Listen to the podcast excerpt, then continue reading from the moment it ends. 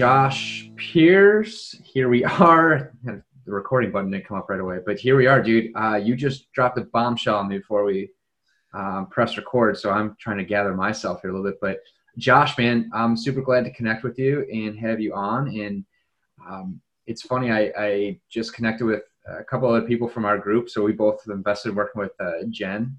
And uh, quite frankly, I don't think we really talked much during the academy. I think we probably touched more uh, post academy. Um, but every time we talk, it's it's always kind of the same stuff. It's mental health. It's about our experiences with it, and you've got you've got your own version of what that story and journey is looking like. And um, I'm I'm grateful to have you here and open and vulnerable to sharing that. And I'll stop talking and kind of just let you introduce yourself in whatever capacity you would like to, my man. Absolutely, man. Thank you so much. I appreciate that intro.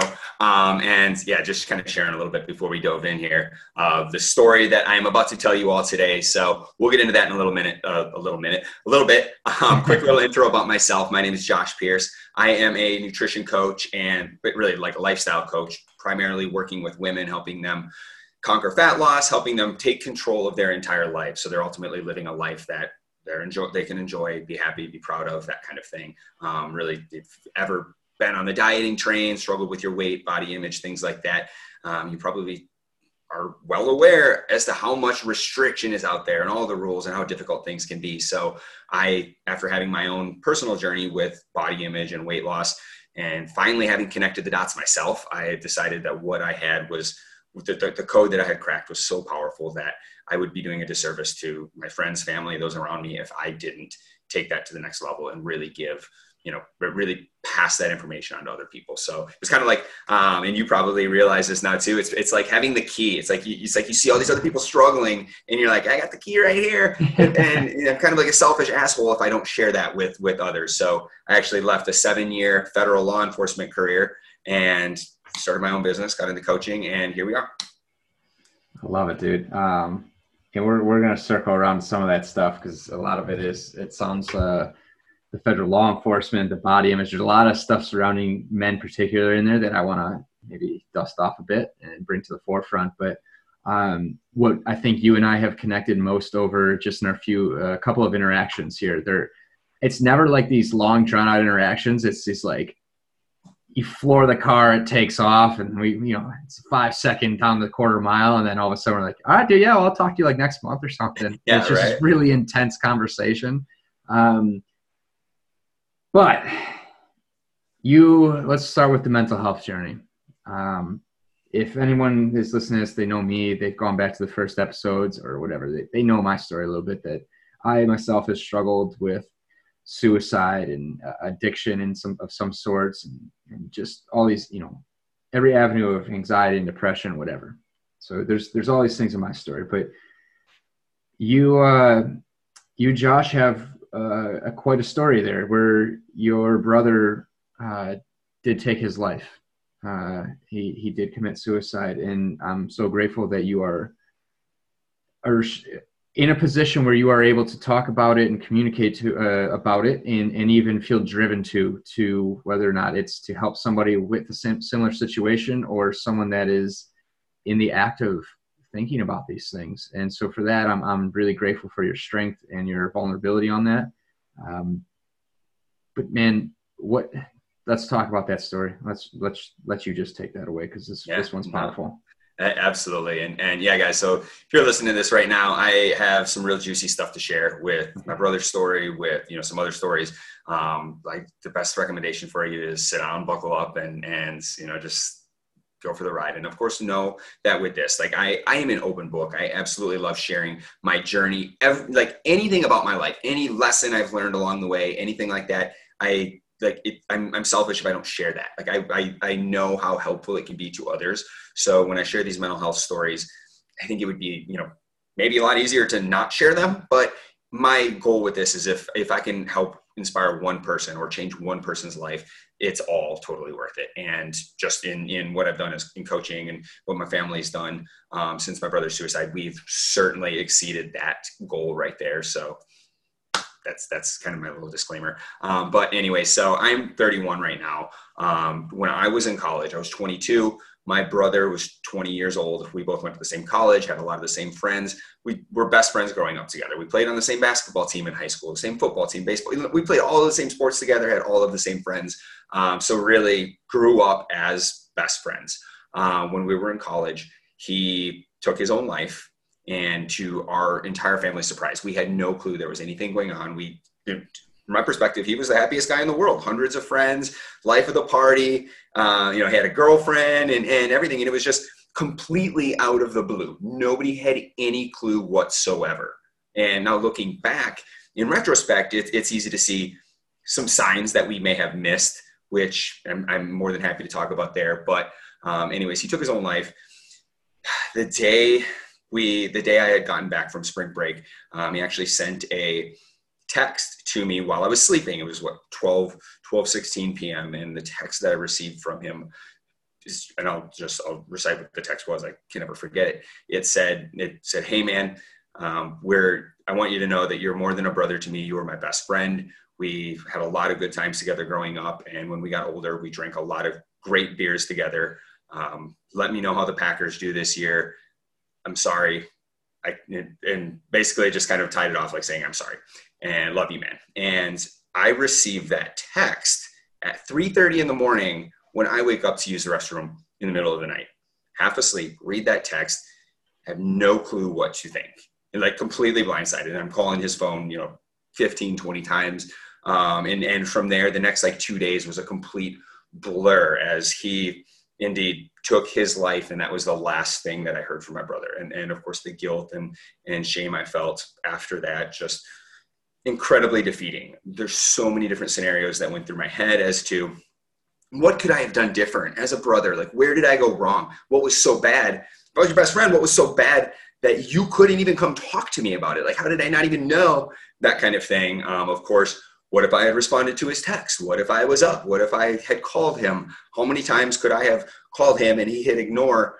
and in the four minutes that passed between then and the time he sends his last last text message so there's a lot of this like why and what if and replaying different scenarios in my head wondering how i could have changed the outcome and that ultimately ended up being like the story of the guilt and shame that i felt for the next let's say eight nine years of my life feeling this burden of it was my responsibility to change the outcome or you know i I could have changed the outcome. Why, why didn't I? Or where did I come short? So just incredibly, incredibly defeating. But that is the really the summary of kind of like what happened. Well, that was that was the figurative bomb that you dropped right before you press record. Um, I mean, I think the first thing to say is, you know, truly sorry for for your loss, and um, I don't I don't think anybody, everybody can tell you how to handle things, and it's not your responsibility. All these things, right? But that's not. Those things don't don't really help specifically in the moment. I mean, maybe now you can have a conversation about, you know, when you're feeling down, someone can say like, "Hey, we got to remind you of what's, you know," and you have the wherewithal to go, "Yeah, I've worked through a lot of stuff, but it doesn't make it easier." And it's just one of those things, man. I don't know that something like that ever really does get easier. Can't imagine. Uh, I know that when I went through my struggles. I, you know, I, I did a podcast with uh, Alex Street uh, a couple episodes back, and, and I referenced, um, I think it was with Alex Street. It doesn't matter, but I referenced when when I was put into a psych ward, and my mom just kind of standing with me and over me, and just looking at her face. I will never forget her face and her tears and the pain that I could feel from her because I, I you know, what the hell is mom supposed to do right now? Like the you know how, first of all I was like, well, how the hell are you going to do this to your mom? But secondly, like look at the pain she is in, and how do I get myself right so that she's all right? And so I can only imagine what the follow follow through on something like that uh, would be like for those that are still here. Um, you brought up signs. Um, you know, you talked about how could I change the outcome that eight years, man, what what was your life like? How did how were you functioning? Oh my gosh! I mean, eh, it, like right away, I'm, I'm thinking like the day of, and, and like I said, it was pretty much a blur, and I I remember bits and pieces of it, but a lot of it was like what I remember is how do I respond? How do I like what's the right way to act? Do I should I be crying? Should I be bawling? Should I, you know, just be quiet? Is it okay to like laugh? You know, like is it okay to smile? Is it like there are so many questions that I had. And, and of course, like even at even at the funeral, I have hundreds of friends from college come going through the line and I'm hugging everybody. And I'm the whole time I'm thinking, should I be crying right now? All these people are crying and I'm not crying. Does that mean like am I not taking this hard enough? Am I like so all of these scenarios, all of these questions going through my head, and I'm just completely mind fucked as to like what the right thing to do is. You're not taught how to deal with, you're not taught how to cope, how to deal with loss like this, and it's like a figure it out for yourself kind of thing. And it's one of those things like really can't even ask anybody. Like I can't say, hey, what should I do here? You know, nobody knows. Nobody, nobody I knew had gone through that. So um, there's that. Um, I had a lot of people, a lot, of, like like seriously, hundreds of people reach out to me and say, "Hey, you know, I'm really sorry. If there's anything I can do to help, let me know. I'm here for you." Um, I got a lot of those messages. It was just incredible support.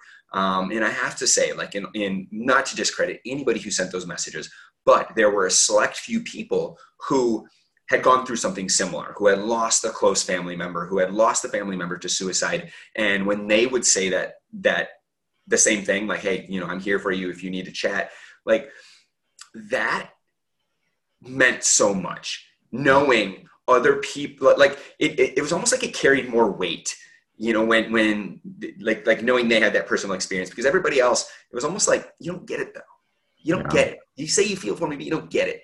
And then you know it, it, you know family friends who have lost you know loved ones to, to suicide or something like that. It was a whole different thing. Like like holy shit like really that's great to know that i can i can talk to you about oh, dude the, the the message just reads different. Right. You know and I, I i get it dude. You're not you're not ungrateful for everybody else's support. It's just a matter of like yeah you know even there's times where regardless of the situation when you send that text you know hey you know i'm sorry about such and such you know, I'm I'm here if you need anything. Mm-hmm. It, you know, it, like you, I, even when I send it, I'm like, I, I mean it. There's no question, but like, I don't know, you know, why would I don't know. It's I, I know what you're saying. I can't even put it into words. It's just a matter of like, it, it's kind of empty because you're like. Well, and this is this this is this will put some context around that.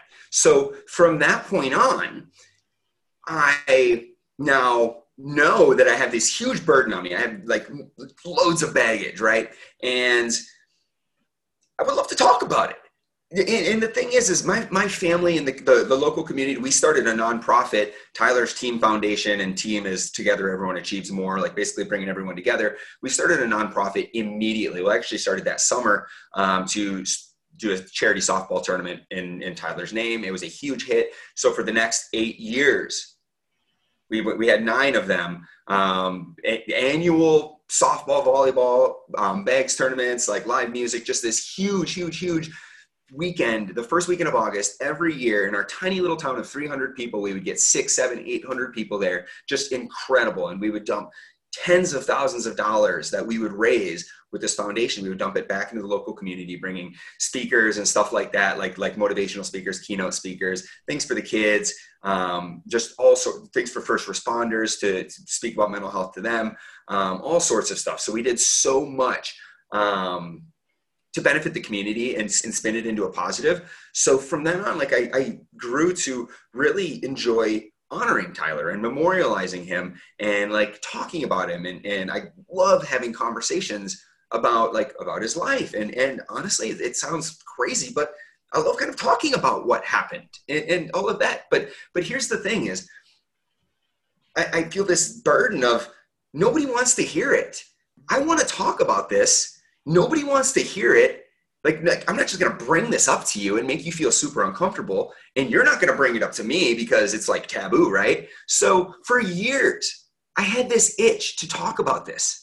And had nowhere, had, had nowhere to go because I, I don't want to throw that on your plate. The last thing you want to do is deal with you know Josh's problems, and you're certainly not going to say, "Hey, how have you been doing since Tyler?" Or you know, like how you know, like t- let's talk about Tyler. Like nobody's going to say that, you know. So that was the real crazy, and that was to put a little more context around you know some of those messages like it meaning more when it came from people who understood it was that it was like I can't just dump this on someone who doesn't get it.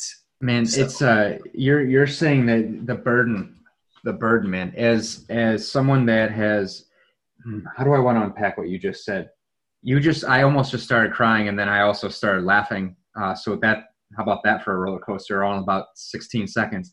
Um, I'll start with the burden. The burden to talk. I'm laughing at that because I like to think I feel like a lot of my the people close to me will be like, you know, it's taboo to talk about those things, and I'm the guy that's just like, so Josh, what's really going on there, man? What's going on, dude? You know, like I've always been that person where most of the time it's in some joking manner where people go like, Jesus, dude, like you just tiptoe that line. I'm like, yeah, I mean, that's how you find out what's funny and where the sensitivity line is. Like, you know, like someone says one thing, you're like, I'm gonna take that one step further just to see where we're at here. Like, all right, that was the line. I cross it. You're right. My bad. You can always take the joke back. I think.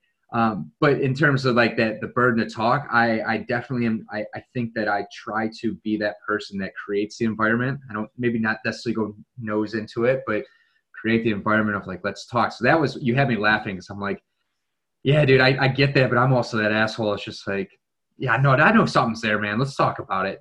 But the other part of it is you're talking about that burden to talk and, and nobody wants to hear it.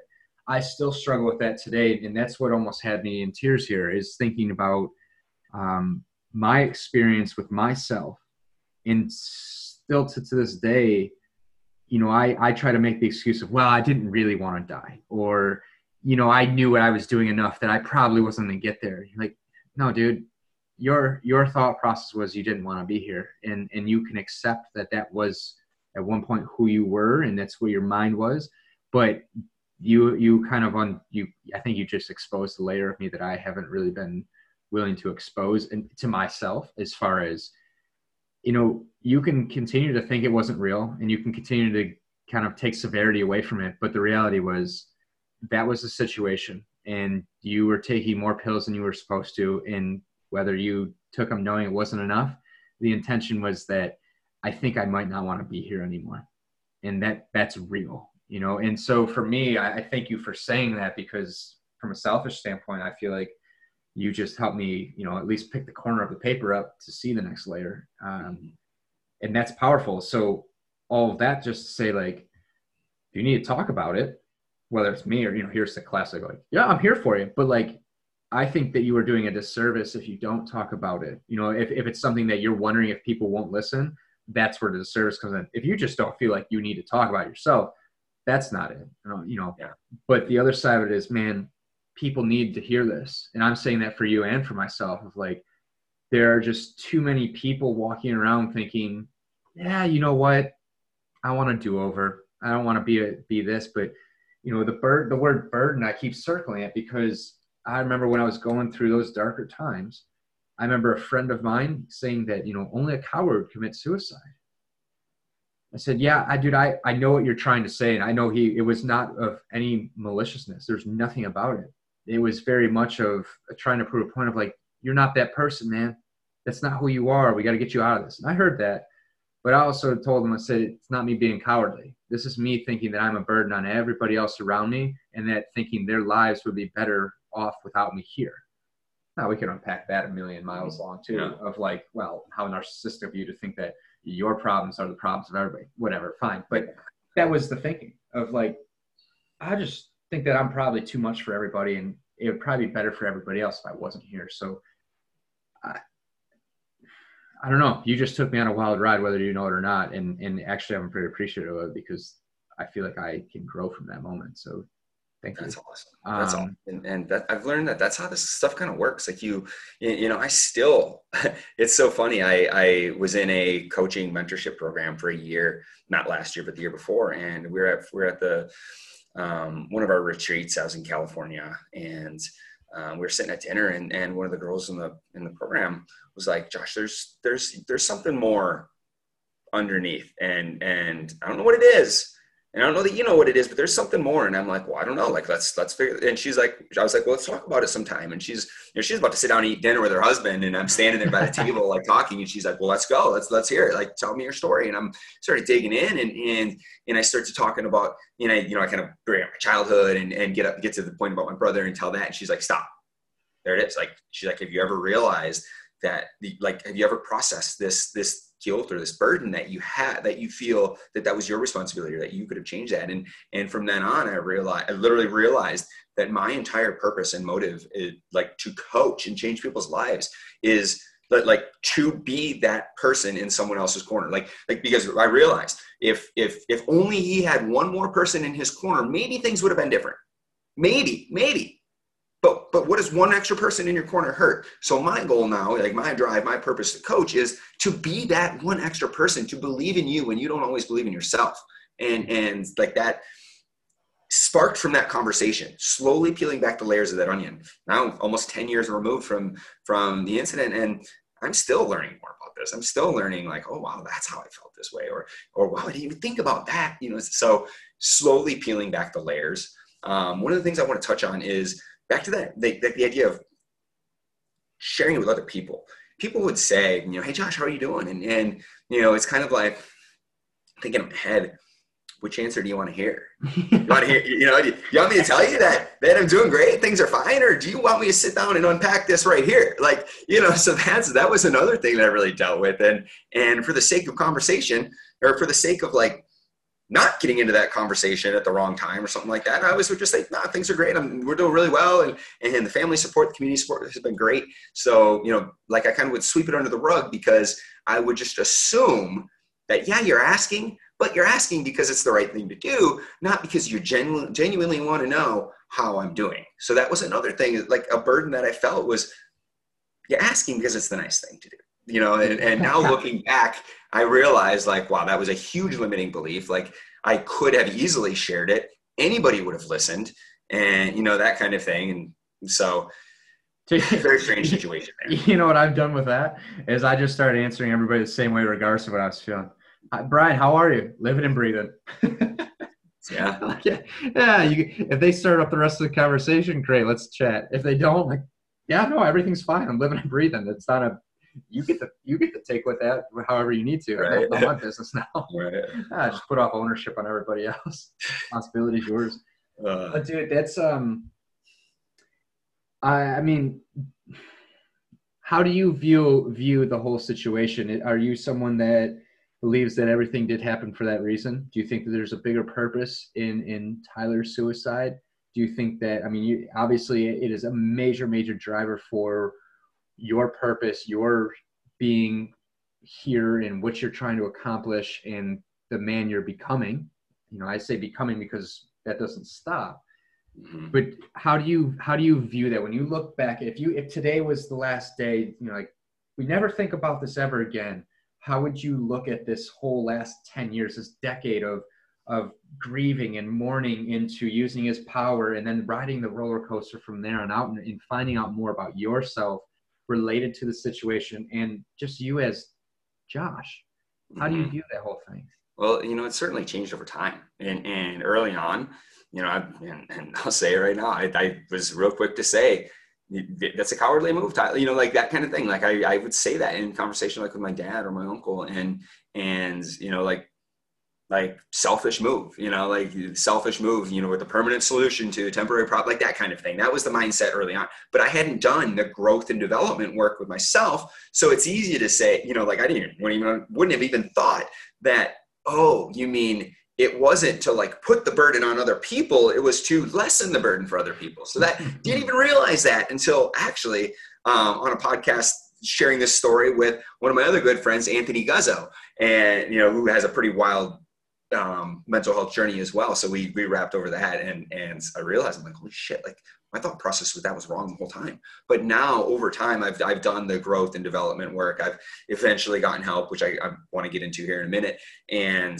now I see it as completely different. I see it as yeah, maybe that maybe there were certain you know things that could have changed, or maybe you know you know whatever, but things happen for a reason. And instead of mulling over like what could have been or how could things have been different, it's how can I make the most of this situation now? And that's exactly what I've done is I've, you know, used that to learn more about myself, to um, push myself further and to really just grow beyond what I imagined possible. And, and now that's helped me, you know, ultimately inspired me to leave the comfy government job, get into a, career where I'm literally changing people's lives and being that person that believes in them when when they feel you know when they're at a, at a low point in their life whether it's with body image confidence self-worth whatever it is. And, and, now i am that person that's able to use what i've learned along the way my lessons um, you know lessons i've learned through therapy different coaching experiences my own journey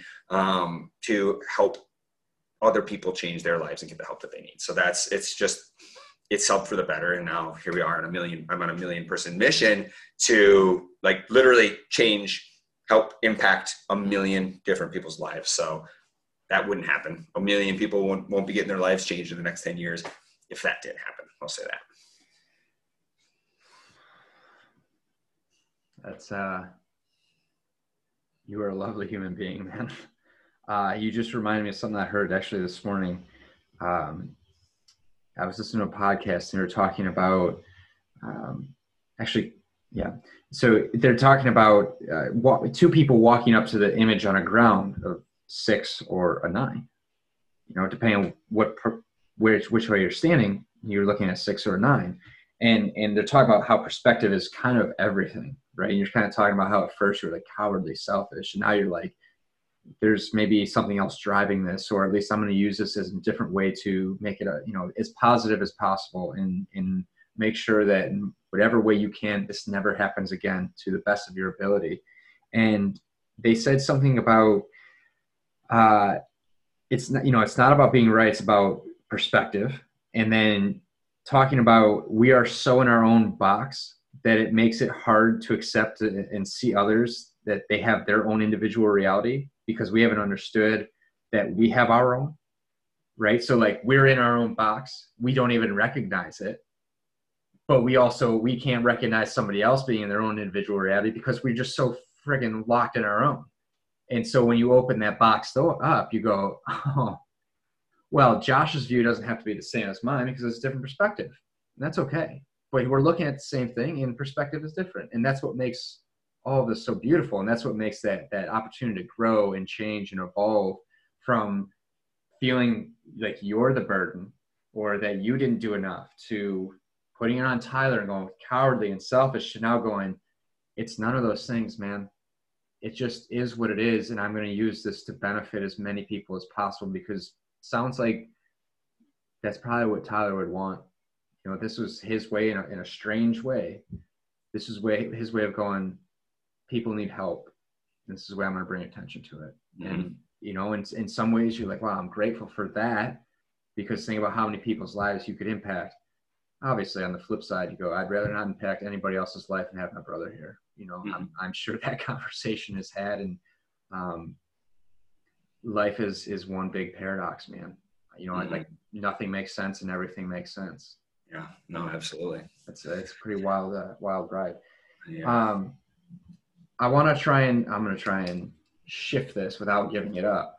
Did you feel anger and then how did you cope with your anger and also getting into what you were doing as a career in federal law enforcement? How did maybe if you had any anger, did that impact your interviewing, your ability to do the job, um, background checks, et cetera, et cetera, et cetera?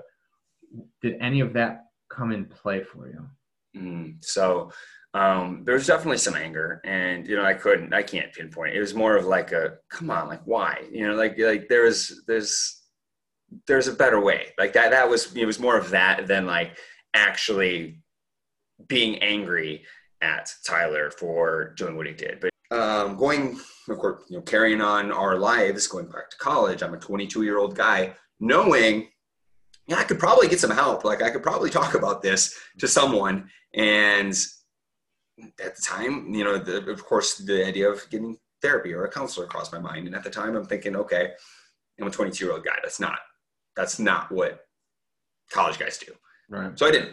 I shut it out. I swept it under the rug, and move along with my life. And a year, what a year and a half later, I graduate college. A year later, I graduate college, get a job in federal law enforcement, and move across the country. And of course, with that, I dealt with my own like body image issues, confidence issues, and all of that. Really struggling to make the transition from a boy to a man, not really feeling like you know, I had the the body or the look or anything like that. I mean, I'm 31, I still can't grow freaking facial hair, you know?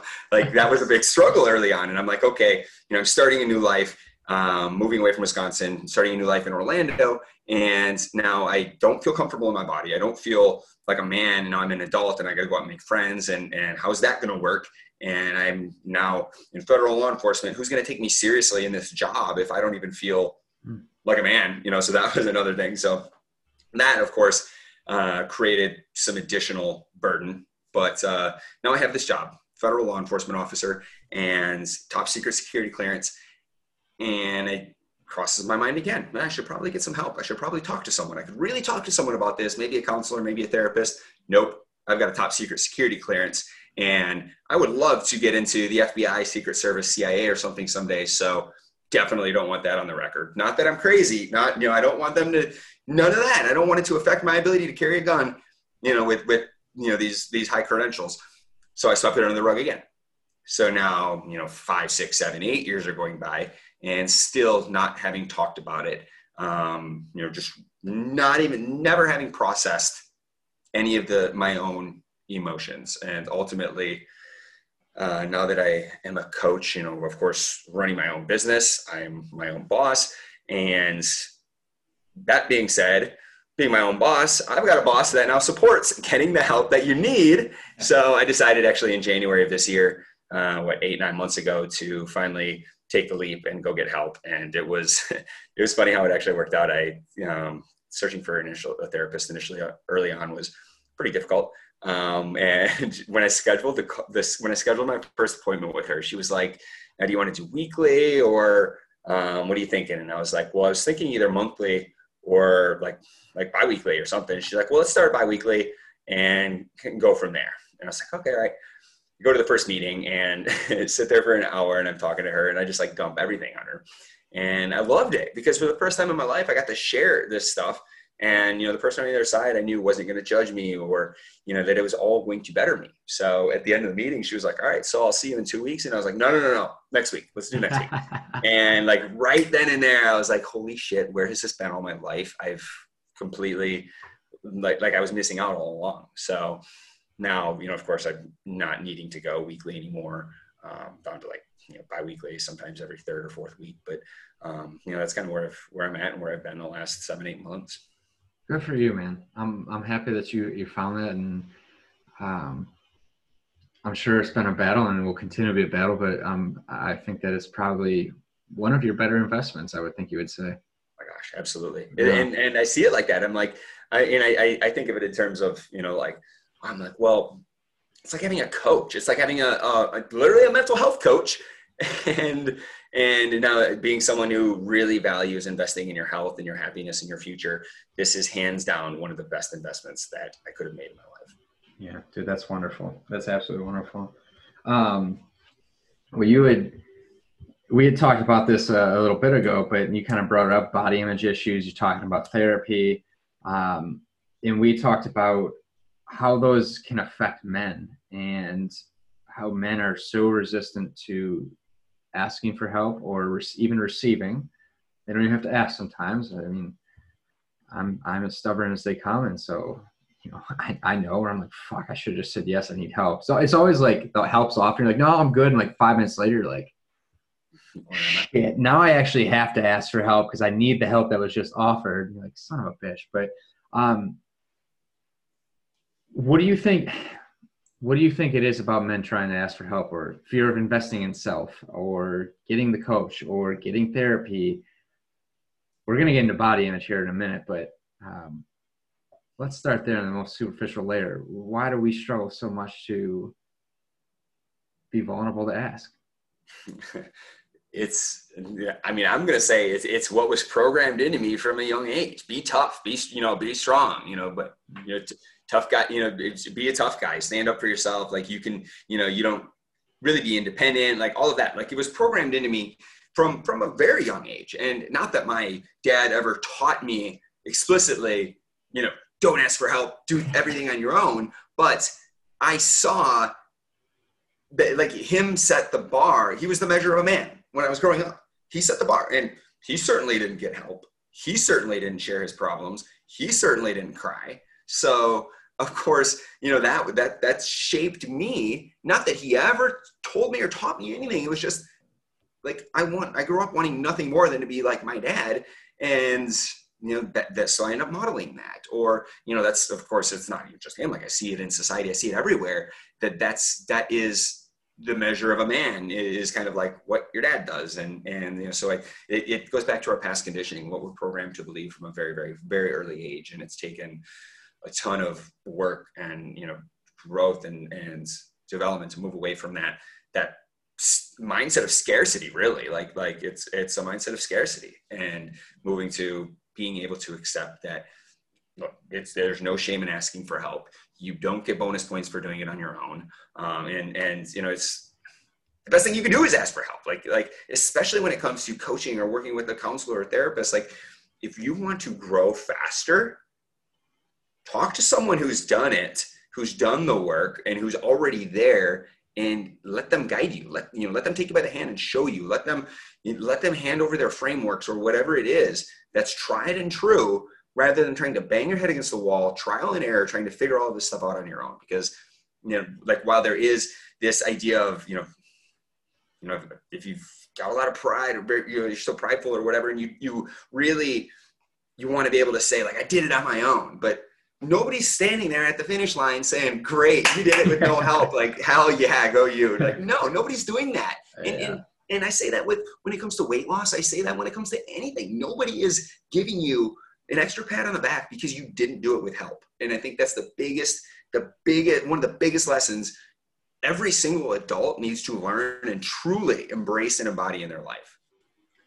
Yeah, dude, you just nailed it there. Uh, I love that. Don't get bonus points for doing it alone. Uh, how true is that, man? Especially like growing up in team sports. Uh, but we went, man. So I remember going to therapy. My mom and dad are in the room with me. We the therapist was like, "I want your parents to be in here. Let's do some work with your parents." And uh, you know, I have very loving, supportive family. There's, I'm I'm one of those lucky bastards. So like, didn't hear no a lot as a child. Parent, my family's great. Uh, but I definitely have this connection with my mom. We we spent most of my time going into hockey together, right? My dad my dad's a musician, so his hours were a little bit different. And I know I know if he could have been there, he would have been there. No issue there. I just developed a bond with my mom because we spent so much time together in these really vulnerable moments of like really upset about hockey or really excited about hockey, you know? So we, we had this little bit of bond there. And I remember being in therapy and kind of therapist talking to my mom, talking to me, my dad just in his own way, just kind of sitting there taking it all in. You know, he's got something to say, but he just sits there. And finally, the therapist goes, I want to hear from you. My dad, only the way my dad can, he leans back in his chair. He's got a mustache, takes a deep breath, rubs his mustache, and he just goes, I don't get it. I don't understand it. Because when something's bothering me, I just go do something else. And and I I don't have any like I got no issues with what he said because I was like, yeah, that's exactly what I was trying to do. I just chose the wrong shit. Um, you know, but and still to this day, my dad and I have these conversations. I'm grateful for them because I learned a lot about my dad. And I learned a lot about myself and having those conversations. Um, but I also know my dad was just cut from a different cloth. You know, he's my dad's a 68 year old man who, you know, fought for himself to be the man he is today. And that's how he did it. So why would you think you it's that perspective. This is how I did it. So there's nothing wrong with it. It was just it's just funny to look at it and hear it and go, yeah, man, that is how you do it. And I've watched you do it for at that point, I don't know, I was 24 years old or whatever it was. And it's just like, yeah, I, I get it, man. I, I see it every day. And then you nailed it with society. Growing up in team sports, military, just being a man, you know, as much as we want to talk about roles or not roles, it, there's expectations set and this is what it's supposed to be and that's okay but we also have to make it okay that like yo we're all humans that's all it is we are not really separated by all that much we are all the same but we're all different um, and, and it's one of my favorite phrases to say but you brought it up, and and then now it's your dad. Let's drop this little nugget in there. You donated a kidney to your father. Yeah. So this decade, to say that's been a, a, bit of a ride is an understatement.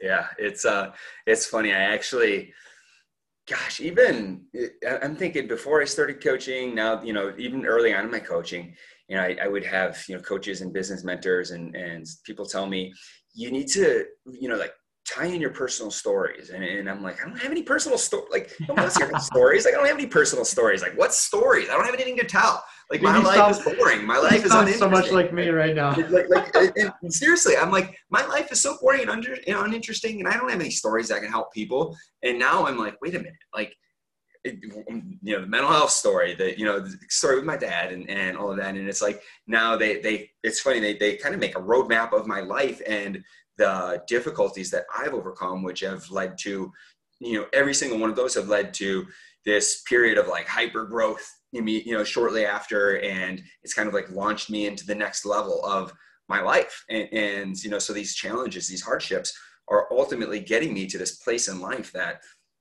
I used to look at and think like, wow, that's that, you know, that, that up there, like that's not for people like me you know, or you know, mm. this this definition of success, or um, you know, like this idea of being rich or being a successful business owner. I remember telling my friends in college, like, yeah, you know, I lived with a bunch of um, like business majors in college, and I remember saying, like, yeah, I would love to own a business someday, but that's not for not for people like me. Not I'm middle class, like that's not not for my kind of people.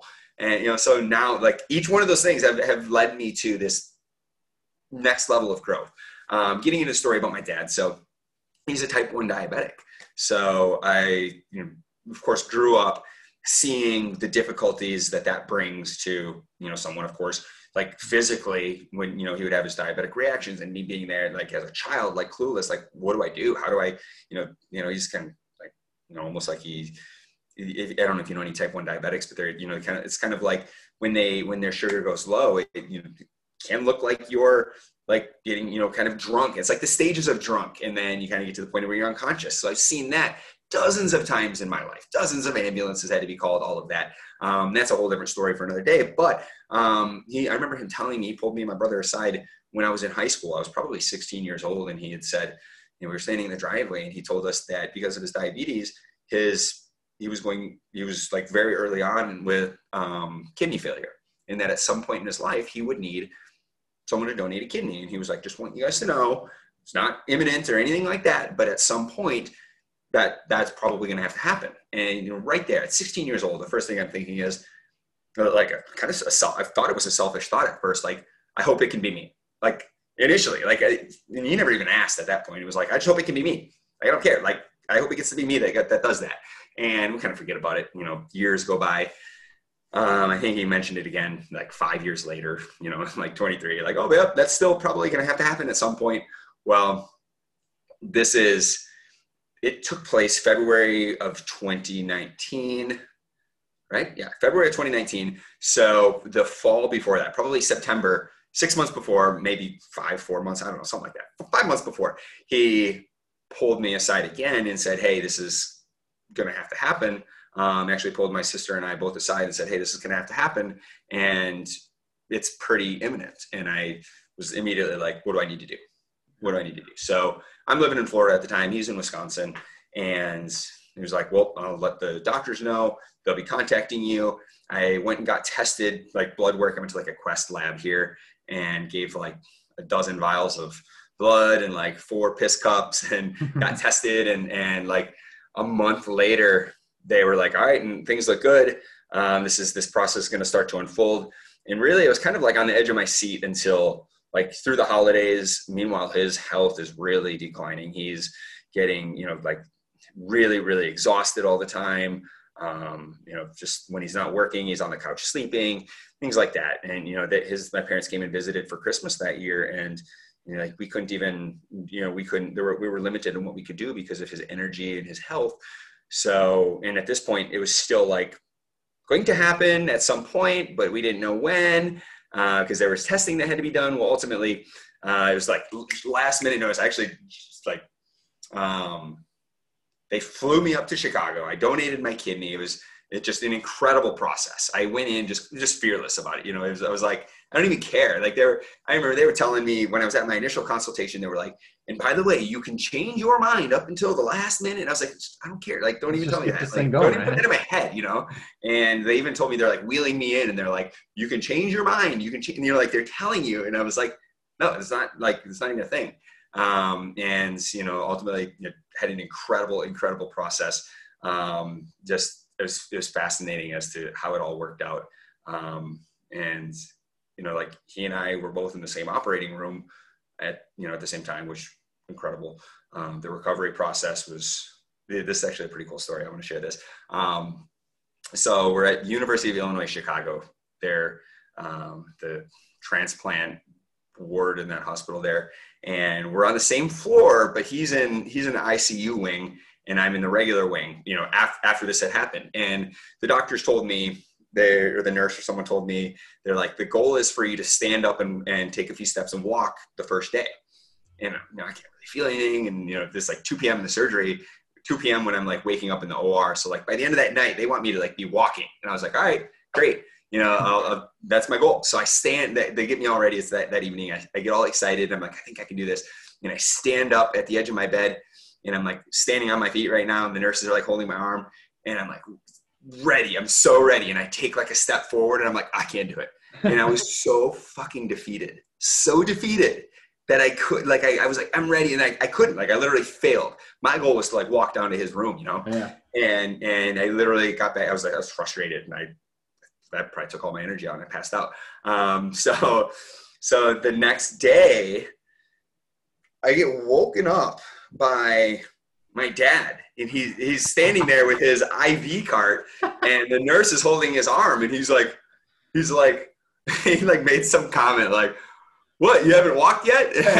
Listen here no i tried actually and clearly you are and, and he's like oh i've been up i've already used the restroom and everything and i'm like what the hell? You know like what is this? Like i wanted nothing more than to like surprise you in your room and, and you, did, you flipped it around so that was that's just awesome, it, it, an incredible story. Then later on that day, I finally made my trek down to his room. And It was just really cool to be able to like, you know, stand by his bedside and and like, you know, you know, take a picture, like shaking his hand, like that kind of thing. It was just really, really cool. After, but like I wanted so bad to like see that it worked. Yeah. You know, like they, they would they said they were like, yeah, your dad's okay, and I'm like, okay, great, but like let's see that, let's see that. You know, because like it, it was just incredible. And so two days later, this happened on a Monday.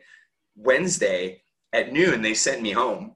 And i'm like what do you mean you're sending me home? I can't i'm not ready to go home. Like i can't even walk. And they're like no you gotta you, we can't keep you here. You got an open wound. There's too much like infection and stuff in the hospital. Like we gotta get you out as soon as possible. So i went home that day. Um, my mom like drove me three hours back home. And then my dad gets my dad comes home the following day. So i was in the hospital for two days and he was in the hospital for three days. Both home on the couch recovering for the next like two weeks just incredible. That's amazing, dude. I'm I'm laughing in only the way a dad could. I'm sure he's standing over you on the bed and he's just, yeah, I told you I could still whoop your ass. you know, like that. I'm yeah. like picturing my dad where he's like, your old man still got it. I'm like, yeah, dude, I guess you do. I don't know. Yeah, no, that's exactly what it was like too. It was, it was, it, was incredible though. It was so cool to see him like, like have that energy. You know, you know, it had been long, such a long time since I'd seen that. Um, and then of course, I remember in kind of the recovery process here. So I, I was, we were pretty, both pretty laid up on the couch for like, like 10 days. Um, that 10 days later, I remember I, I went and, and, actually went out on a Saturday with my friends and, and there was like a St. Patrick's Day bar crawl and I went out and just like hung out just really low key for a couple hours and then I just like, like crashed, yeah. but it was fun to like get out and, and do all of that. A couple days later, I had to come back to Orlando so I'm on my own in the airport navigating. I've got this big duffel bag and all of that. So that was like like I'm starting to move again and all of that. Um, I remember it was gosh four weeks after it had happened, and I remember telling someone I feel perfect. I feel perfectly fine. Like like I still had limitations. Um, you know I couldn't I couldn't lift anything more than 10 pounds for six weeks. Couldn't lift anything more than 25 pounds for 12 weeks. Um, yeah. So that was tough. But you know, like after four weeks, like I was like, I feel perfectly fine. I can move. I can do all the things I need to do, and I got these pretty badass looking scars. So um, that was great. and then that was now when I thought I was on really I thought I was on top of the world going into that. I was at my best, my absolute best shape of my life physically. Um, just you know, I was 195 and like solid, jacked, like solid muscle going into that kidney donation. And um, in a span of four weeks, I went from 195 to 173. So I lost 22 pounds, and most of which was muscle, like I atrophied hard. And um, so for 12 weeks after that, I just felt helpless. I couldn't, I couldn't really do anything. I was, you know, I, I was doing some body weight type movements and stuff, but I was very limited and, and I no longer recognized who I saw in the mirror anymore. And that was just another, just like I, I went into that like on top of the world. I, you know, I was like, okay, yeah, we'll be out of the gym, whatever. Didn't think at all that I was going to come out looking different, feeling different, like that kind of thing. And like I was like blindsided by this new challenge of who the fuck is this guy that I see when I look in the mirror? And where did my shoulders and chest and abs and all of that go? Um, and you know, for the next several months, I didn't go back to work for like five, five, six weeks. So that whole time I spent at home you know, all my friends are at work, so I'm by myself. I had these huge aspirations to grow the shit out of my coaching business at the time, and and of course I go into this mental health funk where I didn't want to do anything, and nothing happened, and then I started to feel defeated not only because I didn't look the way I wanted to or as I recognized, but now I had these high hopes going in about building my business, and I was letting myself down there, and like my whole idea was if I can do this in five to six weeks, like build my business, like use 40 hours a week and really build it, I won't need to go back to work. Well, my business, like boom, boom, boom, like down, down, down, lost, lost clients because I just wasn't doing shit. Like, like I was in a funk. And, you know, that was when I first realized, like, holy shit, like I've got, I'm dealing with some depression or something. And it was a battle. I hit my lowest low. I almost, if I didn't pay for a year outright of um, business coaching with Tony Stefan. I and, and I was like five, six months in. So I had six months to go. If I didn't have six months to go in that uh, program, I would have straight up quit coaching. I would not have finished. And I actually told them that I, you know, it was like June and uh, at our at our retreat there. That was actually when that conversation with that woman happened. I you know got in front of the group and I was kind of sharing my my you know we had to share kind of where we were with our business and stuff. And and I was up there and I was bawling in front of the room of 50 people, 50 other RDs and nutrition coaches and and like literally bawling like guys if I if it wasn't for this group right here like I wouldn't I gotta be honest I wouldn't be here. If I didn't pay this outright I would not be a coach anymore. Like I would have mm-hmm. given it up. And that was kind of when I was like kind of like lit a new fire found a new new passion new purpose inside of the same thing. And just it's been just straight growth since. Dude, that's uh, so much there. There's so much.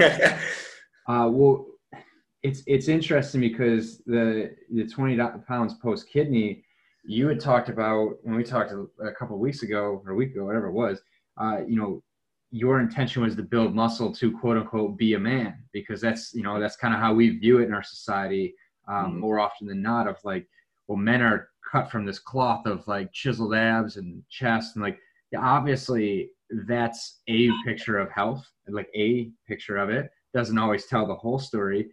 Well, we also know that the other opposite of that is is a lot of dis-ease and, and all these things. But your intention that may have not have been in, in health oriented at the beginning. It, it was very much from be a man. It was ego driven.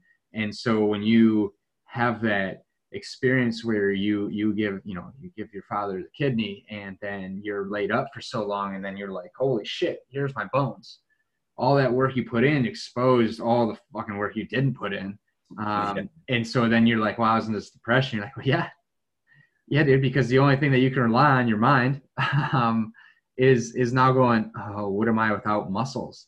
Mm-hmm. and so that's it is a pretty fascinating um, kind of storyline there because every I don't know any dude that ever tells you that they didn't dream of having big old muscles like Arnold and stuff like that, you're just fucking lying to me and yourself. Right. Um, you know, like give me a break. I still got a poster of Arnold in my room. I'm like, damn. Every time I go home in Michigan, I'm like, fuck, man, I'm still so far off. Uh, maybe I shouldn't have had that ice cream on the way home. I don't know. But it is this thing of like, obviously, there's a picture of health that we would like to see to just give it a physical description. And it doesn't necessarily mean six pack abs and chiseled, you know, you don't have to look like Arnold. But the opposite doesn't make sense either. But in creating identity around just being ripped up, you know, this is that, you know, when you reach the number on the scale, you're, you will have reached your destination of how you view yourself. You're like, that's not it at all. I'm guilty of that too, you know, and that's why my weight loss uh, does, you know, goes on this roller coaster ride too, because it's like, well, what are you really doing this for? You're doing this so you can look good, or are you doing this because like you really want to feel as you know great as you possibly can, and you want to see what your potential is, and yada yada yada, where your discipline lie, whatever, whatever the why is. The why is not likely for in most cases going to be strong enough when it's like, dude, I just want to be huge.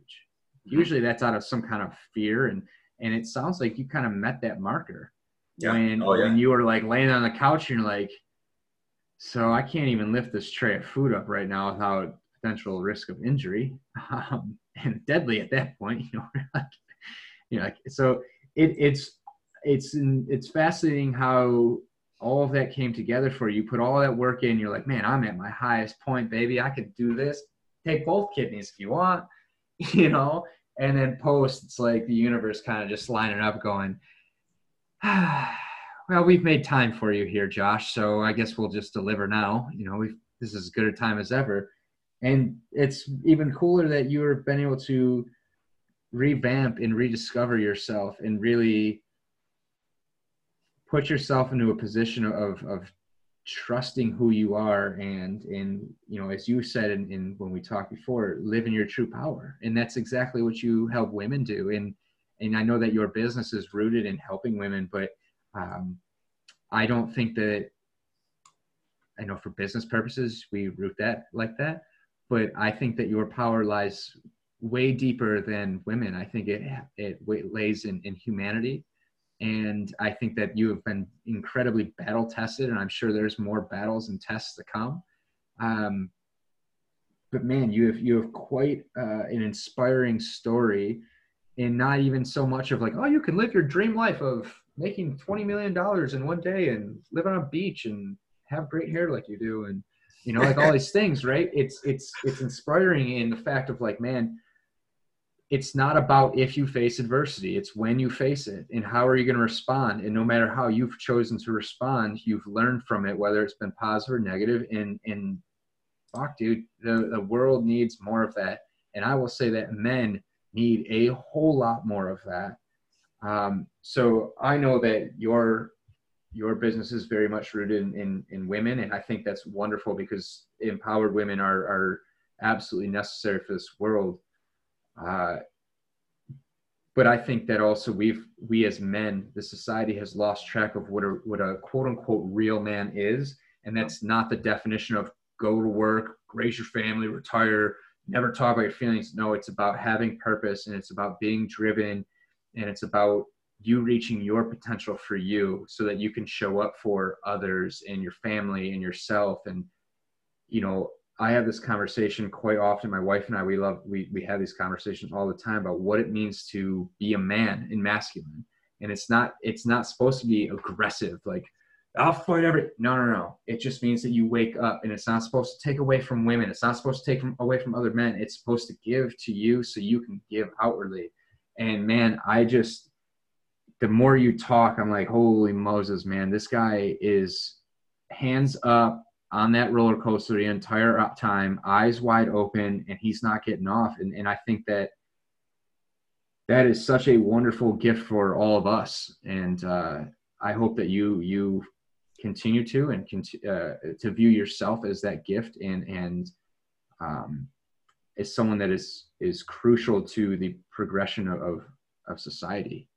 I appreciate that. And absolutely, absolutely will. And, and I know that I'm not, you know, while I primarily work with women in, in the coaching space, like my impact, you know, I, I, know my impact is not isolated to women. Like I know that hearing that story, sharing, you know, some of this, these identity issues and the body image issues and, and all of that is going to impact more men than, you know, than anything. And, and that's great. That's freaking awesome. And, and I, want to be clear that while I help women, you know, in my day to day, my work life, like like my impact does not is not limited to gender or color, shape, size, whatever the hell it is. So right. that's and a big, big. And that was my whole point there. It's like body image. Everybody talks about women struggling with body image. You're like, oh. fuck you. I know they do. I also struggle with body image very severely. Like I, I literally just journaled the morning of this podcast being recorded. I literally just journaled the fact that, holy shit, a lot of my worth is centered around my body image.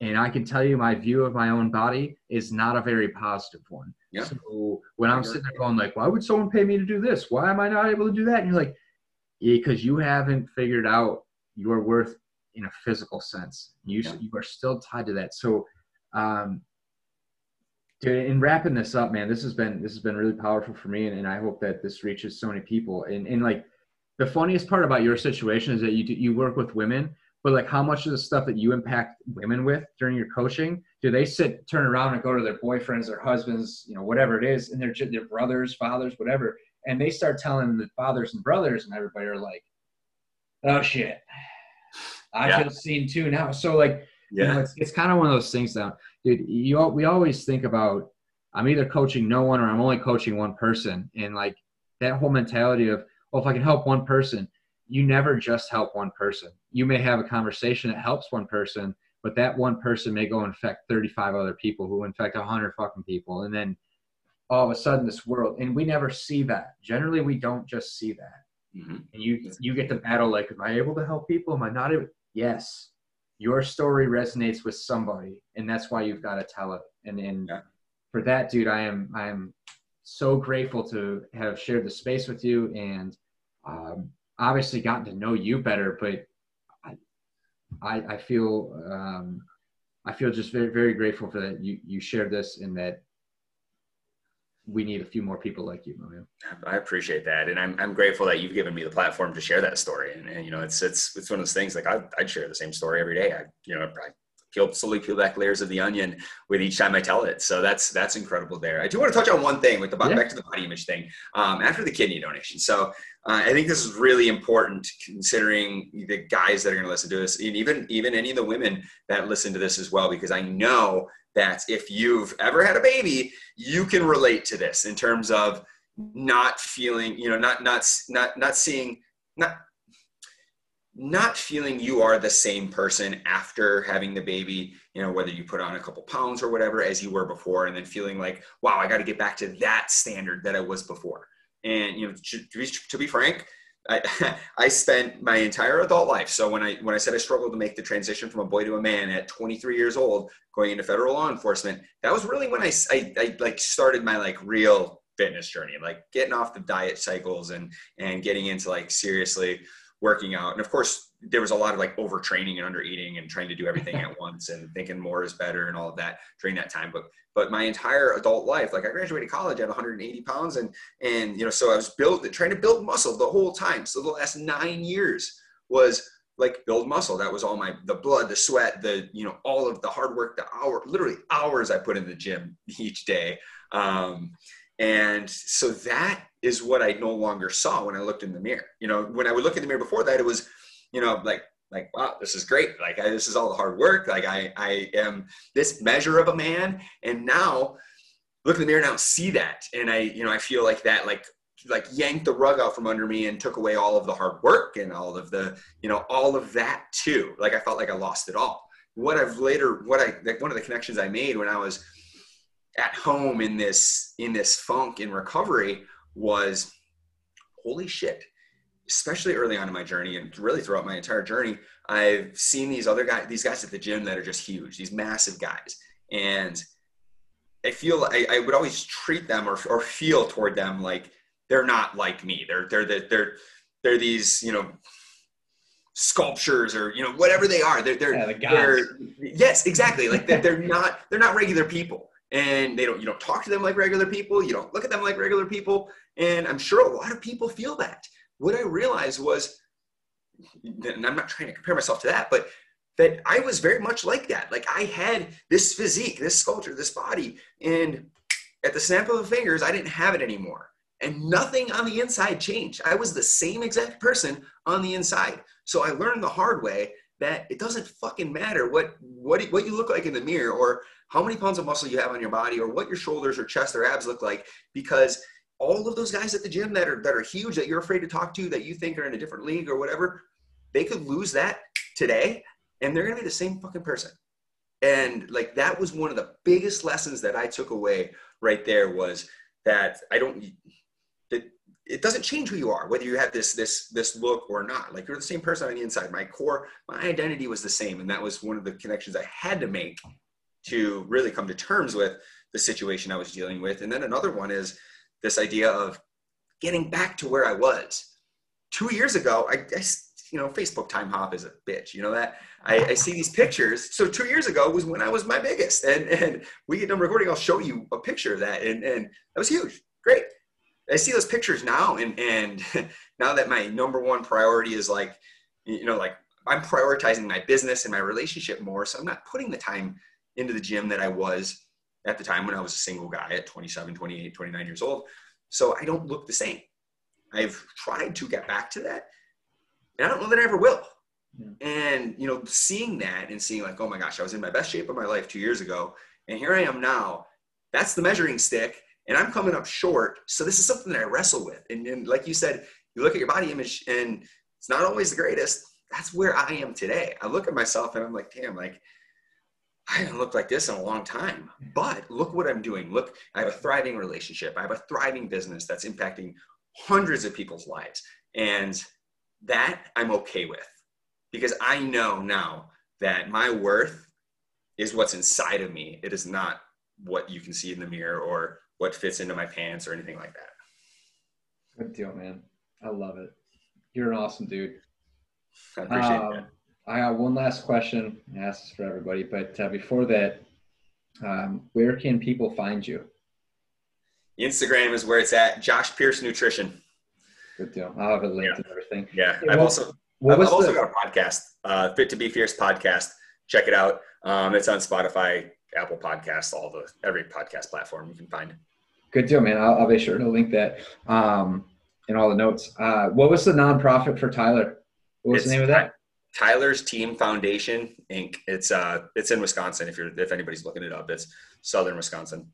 Cool. And all the everything that we everything that we all the fundraising we do goes back to the local community. So really like Southern Wisconsin, Northern Illinois communities um, whether it's going back to the kids, you know, local schools, stuff like that. Uh, this this summer was actually supposed to be our 10th annual uh, memorial event, and we were hoping to hang our hats on, you know, the nice 10, 10 of them, and and you know that was a good run, and we didn't even get a chance to have it. So hopefully next year is number 10, and that would probably be the end of our long run toward that. I don't know that it'll be the end of our fundraising altogether. I don't really know what what know, what's going to come yeah. of that. But um, yeah, so that's where you can find us. Awesome, dude. I'll make sure it's all linked. Um, well, sweet, dude. Last question. Uh, when it's all said and done, my man, what will it mean for you to have lived a life well done? Oh my gosh, that's a really good question. That is a really good question too. Um, you know, I'm going to say to leave like my entire goal, my and and I've I've really wrestled with this for um, quite a while. Is like what's my purpose? What's my purpose? My like even my why behind my my fitness goals my coaching goals it's to leave a legacy. And my this legacy is a legacy of impact and and really you know like like putting impacting other people's lives and, and changing people's lives for the better at the front of this ship i'm driving. So just a legacy of impact. That's what it means. Good deal brother well, uh, the depths that we just went to in a podcast that I'm going to sum up this episode by saying Facebook time hop is a bitch. Uh, that was that was the quote, man. That was the quote you offered, and I I literally wrote that down because that's hilarious. Um, it is a bitch. There are too many times where I'm on there. I'm like, ah, could have gone without that one, but here we are. Seriously. But Josh, thank you so much for spending this time with me, dude. Um, I appreciate the fight that you are fighting. Uh, keep giving giving it out there, and uh, anything that I can do and be of support and uh, just as a friend, as as a colleague, I guess, whatever it is, man, I'm here for it. Um, and I appreciate you spending your time and giving your vulnerability. Absolutely, man. Thanks a lot for having me. I really, really appreciate you bringing me on.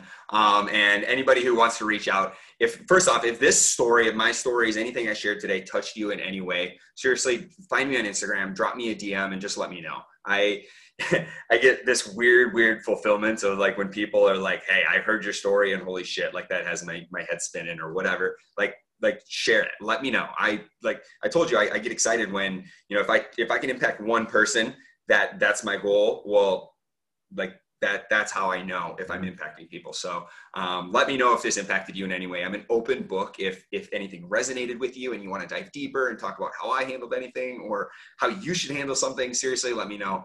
Every message gets responded to so okay. i love it man. I love it. All right dude. Well we'll shut her down here and uh, we'll stay connected through this whole thing. Of course man. Take care. You too buddy